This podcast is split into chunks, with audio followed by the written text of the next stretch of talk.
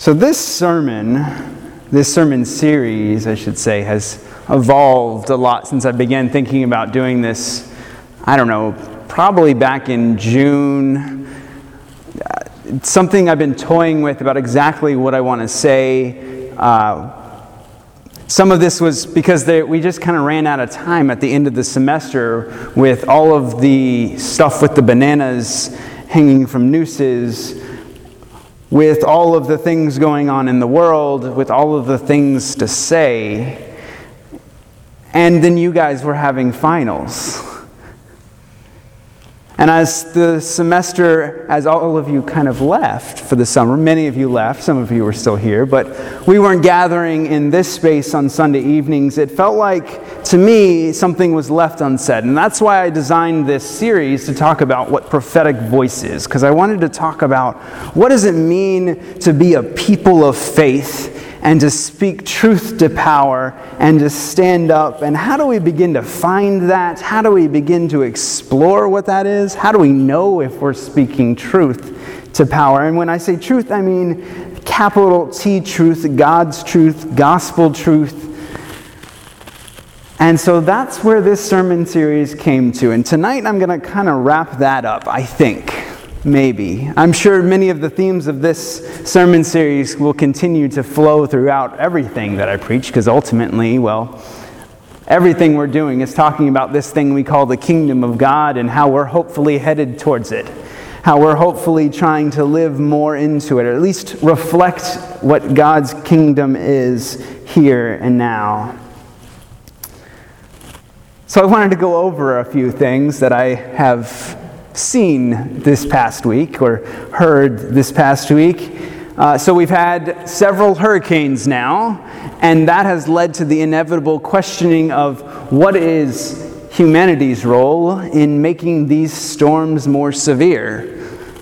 The entire Eastern Caribbean, for the most part, has been devastated by these storms. We've had Texas devastated by this, a storm. We've had Florida devastated by a storm all of this is going on. And then there's this question of what is our role in climate change and is it a justice issue? And if it is, how do we work for climate justice?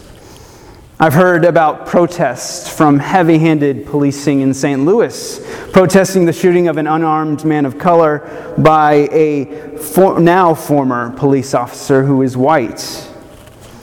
I read about the shooting death of the president of the LGBTQIA plus club at Georgia Tech by campus police. I joined a statement of UM Queer Clergy Caucus dissenting from a group that issued a statement that wants to make room for queer inclusion while also not necessarily uh, denouncing discrimination leaving questions about what does it mean when I have freedom but others do not. I've seen immigration activists break in on Nancy Pelosi, the Democratic minority leader, demanding comprehensive immigration reform and demanding that DACA not be used as a bargaining chip. I'm certain there is more that I have seen, and I didn't say, that you have seen that hasn't been said. I'm certain that there are all kinds of justice issues from all kinds of places that we could all bring up right now if I just asked for hands. So, with all of that in mind, I want to quote Reverend Dr. Eric D. Barreto, who said, You don't want God to ask you to be a prophet. You really don't. I mean, think about it. So, a prophet's job is to take everything that I just said and say, well, this is where things are wrong, and this is where God's pointing us. Who really wants to be a prophet and do that? I mean, really, it, being a prophet kind of sucks, if I can say that. Prophets are called to, to recognize injustice in the world and then to try to be a voice of hope Oh, yeah, so not only do you have to point to where God wants us to go, but you have to do it and be hopeful. Oh, so all this stuff going on, and I'm supposed to offer you hope too. Okay. All right, this is awesome. What have I signed up for? Oh, and by the way, just to be clear, most people really aren't going to be interested in what you have to say. In fact, some people are going to be very angry at what you have to say because, you know, justice tends to be disruptive, and, well, we don't like disruptions. Yeah. Who wants to be a prophet? Nobody? No hands? Really? Well, one thing about prophecy to remember is that prophecy is not about predicting the future.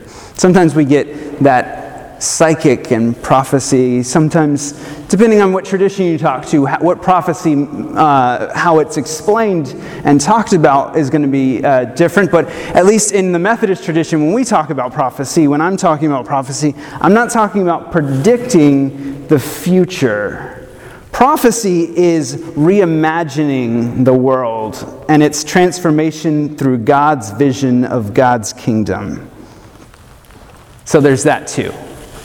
So, not only are you tasked with finding the injustice, then uh, telling the world that it is injustice, and then pointing to where God is calling us and offering hope in that, but then you're also supposed to reimagine it in God's vision. Oh, so just once again, how many want to be prophets? Who's feeling called today to stand up and preach? It's not an easy thing to do. And in fact, if you go through the Bible and you look at the prophets, most of them were not really eager to get up and go and preach. God had to work on their hearts and call them. Noah had to be swallowed by a giant fish first. Being a prophet is not easy, but we are called to do it. All of us are called to do it. Our Christian faith, as I've been saying for pretty much all of this month, is offers it as an imperative that we speak truth to power, that we address injustice and oppression in whatever forms it presents itself. We are called to be prophets to the people.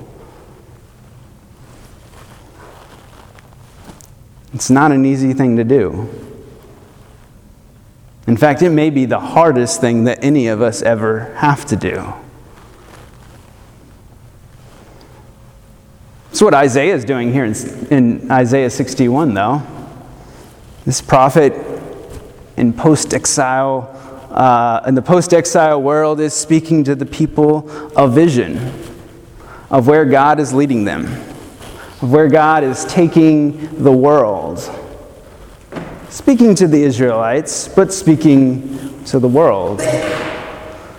Offering this vision of hope and where God is bringing the people, speaking that uh, there will be change, that the current ways things are, those who are oppressed, those who are imprisoned, those who are indebted, this is all going to change. And one day everything is going to be set even. The year of Jubilee will be proclaimed, which that's a fascinating thing, which I could go off on a while for telling you all about. But know this the year of Jubilee was something that was instituted by Scripture, saying that in the year of Jubilee, all debt was forgiven, all land that had been, taken, had been purchased from families was returned. Everybody was set out on an even playing field. Everything. The slaves were freed. Everybody was the same again. And we were all forgiven, by the way, too. So God's forgiveness is also offered in that. Now, an interesting thing about this same passage is if it sounded familiar, if the beginning of this sounded familiar, if you've only read the Gospels, it should, because Jesus actually gets up in Nazareth and reads this scripture. Jesus goes into the synagogue in Nazareth, his hometown, and he gets up before the people and he reads this. And then he goes, Today the scripture has been fulfilled. Now, Jesus was speaking prophetically to the people, speaking through the prophet Isaiah or via the prophet Isaiah. And do you know what they did to Jesus? Jesus, Son of God, sent to earth as one of us, fully human, fully divine, says, The scripture has been fulfilled. You think this would be a joyous celebration thing like, Yes!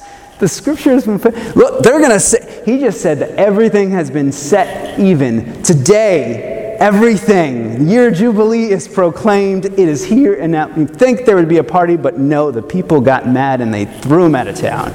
They ran him right out of town. Jesus. Jesus offered this word of hope because it also meant things were going to change. Things were going to be different. There was going to be some disruption. And that upset the people. Not to mention, who is this guy to say this? Who is he? That's Joseph and Mary's son. Who's he to say these words? Who's he to proclaim, to know what God is doing? Any of this sounding familiar? It's exactly what it is like to be a prophet in the Old Testament before Jesus came. It's exactly when Jesus came, and it's after Jesus came, and all the way to today. Being a prophet sucks. But it's got to be done because hope has to be preached and the good news has to be proclaimed and it has to be worked for.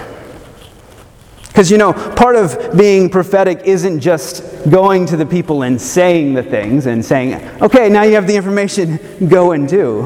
It's actively working on that change. It's calling the people to task, continuing to be with the people. You don't just make one statement, you go up and you speak prophetically, and then you get up and the next day and you say, okay, remember when I said this yesterday? How are we moving forward on that?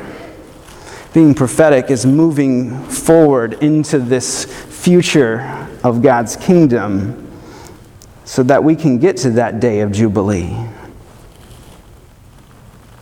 Now, most of us can, again, thinking about what I said in the beginning, look around and say, clearly, we have not reached it yet.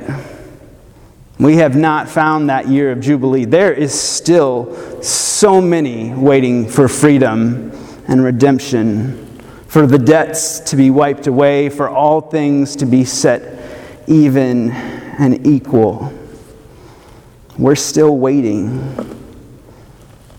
And that means we're also called to continue proclaiming this word of hope today, to continue to call for injustice to be ended, for oppression, and for the prisoners to be set free, and the captives loose, and the sins forgiven, and the world redeemed. We're still calling for all of that today and hoping and running and chasing and reaching and falling short. But we still get up every day and we keep going.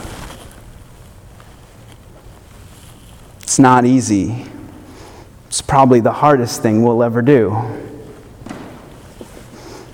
Beth Richardson tells the story of a guy named Moses who, uh, in spite of his name, had no interest in being a preacher or a prophet. In fact, he was a musician who had started playing professionally at the age of 12, and from there his career took off.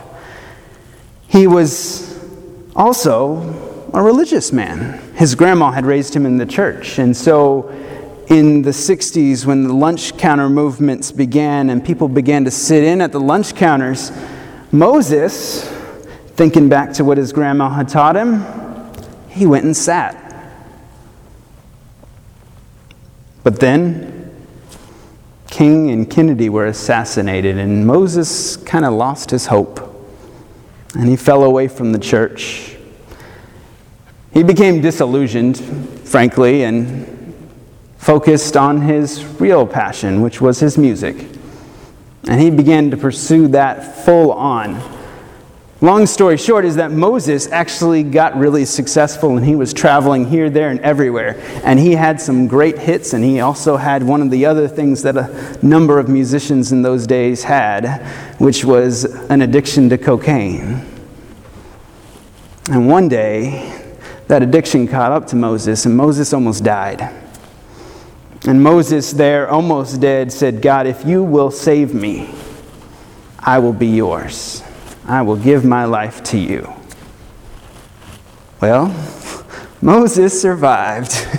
and be careful what you ask for, because, you know, then he made a promise to God. And so he carried through with that. And he went to seminary. This guy who originally said, I don't want to be a preacher despite what my family names me, that's not what I'm interested in. He finds himself in seminary. And then after seminary, he gets a church. It's a nice little church, kind of. I mean, well, really, it's, it's on the edge of a hill in. A, a, it's a small church on the edge of a hill in the inner city. And it was a church that kind of had a little bit of everybody.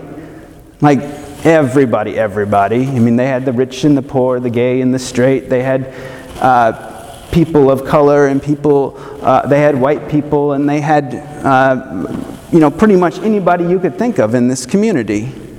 And they weren't really part of a denomination, so he kind of had some freedom to kind of decide what he wanted to do. He was in charge, but it wasn't exactly where he wanted to be, so he went back to what he knew, and that was singing. And he went to singing about justice. And he went to singing about freedom. And he began to preach a gospel through song of freedom and justice for all people and God's love for all people. He went to the prisons and he sang in the prisons. And he went and served lunch to those who were forgotten. He spoke out about racial bigotry and challenged those who were sexist. He grieved for those who would hate and stand in the way of God's love for any reason. He even went into one of these prisons and met a group of guys who he helped to form into a gospel choir, and they got so good that he actually got them a recording contract. And all this he was doing to teach them, by the way, I could be, I could be right where you are because, you know, had circumstances been just a little bit different, I might have ended up just behind bars just like you. And he was proclaiming this gospel of God's love and freedom and transformation. And as you might be able to guess, Moses is no longer with us because you know, all of us grow old and eventually will pass away. And as you all can guess from again pointing back to the beginning, what Moses sought didn't happen yet. Not completely.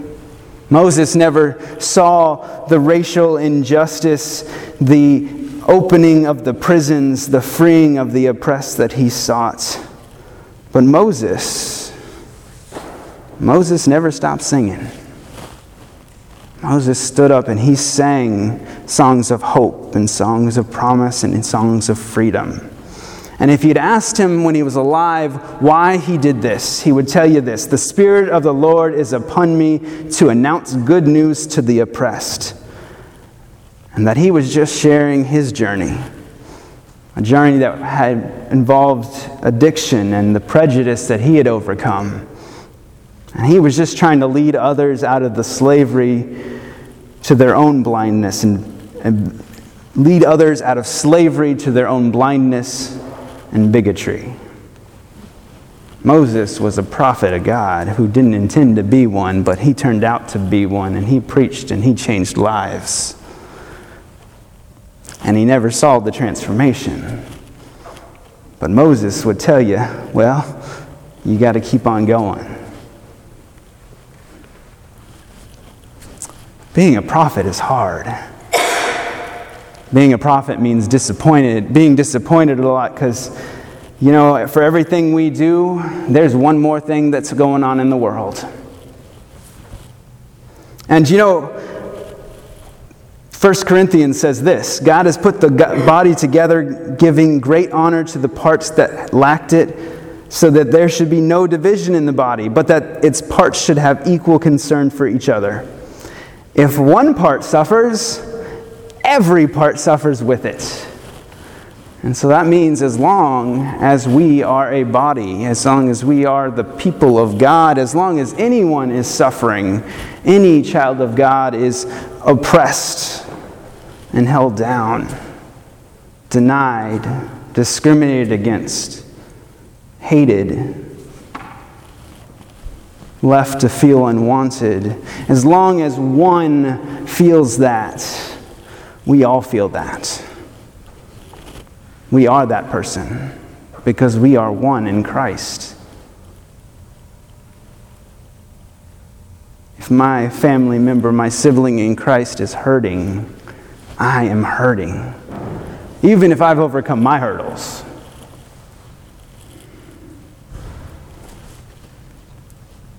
And that makes this probably the most difficult thing you'll ever do. But, and this is the hope part of this, because I've been saying all night it's difficult. It's probably the most important thing you'll ever do. Because Moses changed lives. Isaiah changed lives. Jesus changed lives you all can probably count the people who you know who have changed your lives. Somebody at some point led you to be here in this place. I'm certain it wasn't just my preaching that brought you here tonight. Somebody brought you to this place, to the place where you are in your spiritual journey. And we're called to continue to preach that hope, to continue to preach that goodness, that grace of God. And so I'm going to say something here that I hope is true for our community because this is me speaking prophetically for our community. Our community. And by that I mean us here, well, not just us here, but our uh, United Methodist Protestant community here on this campus. I want to I want to say something that I hope is true for us this school year. I wanted to say this on the first day, but I missed it, so I, I tweaked it. I kept it. Rick, Rick knows about this. Uh, I, I, was working on this early on in the summer because this was something that I really felt God was placing in my heart. So I want you to hear this. I have a hope for our community. I hope that we can spend this year saying that black lives matter and also that not all people of color are black.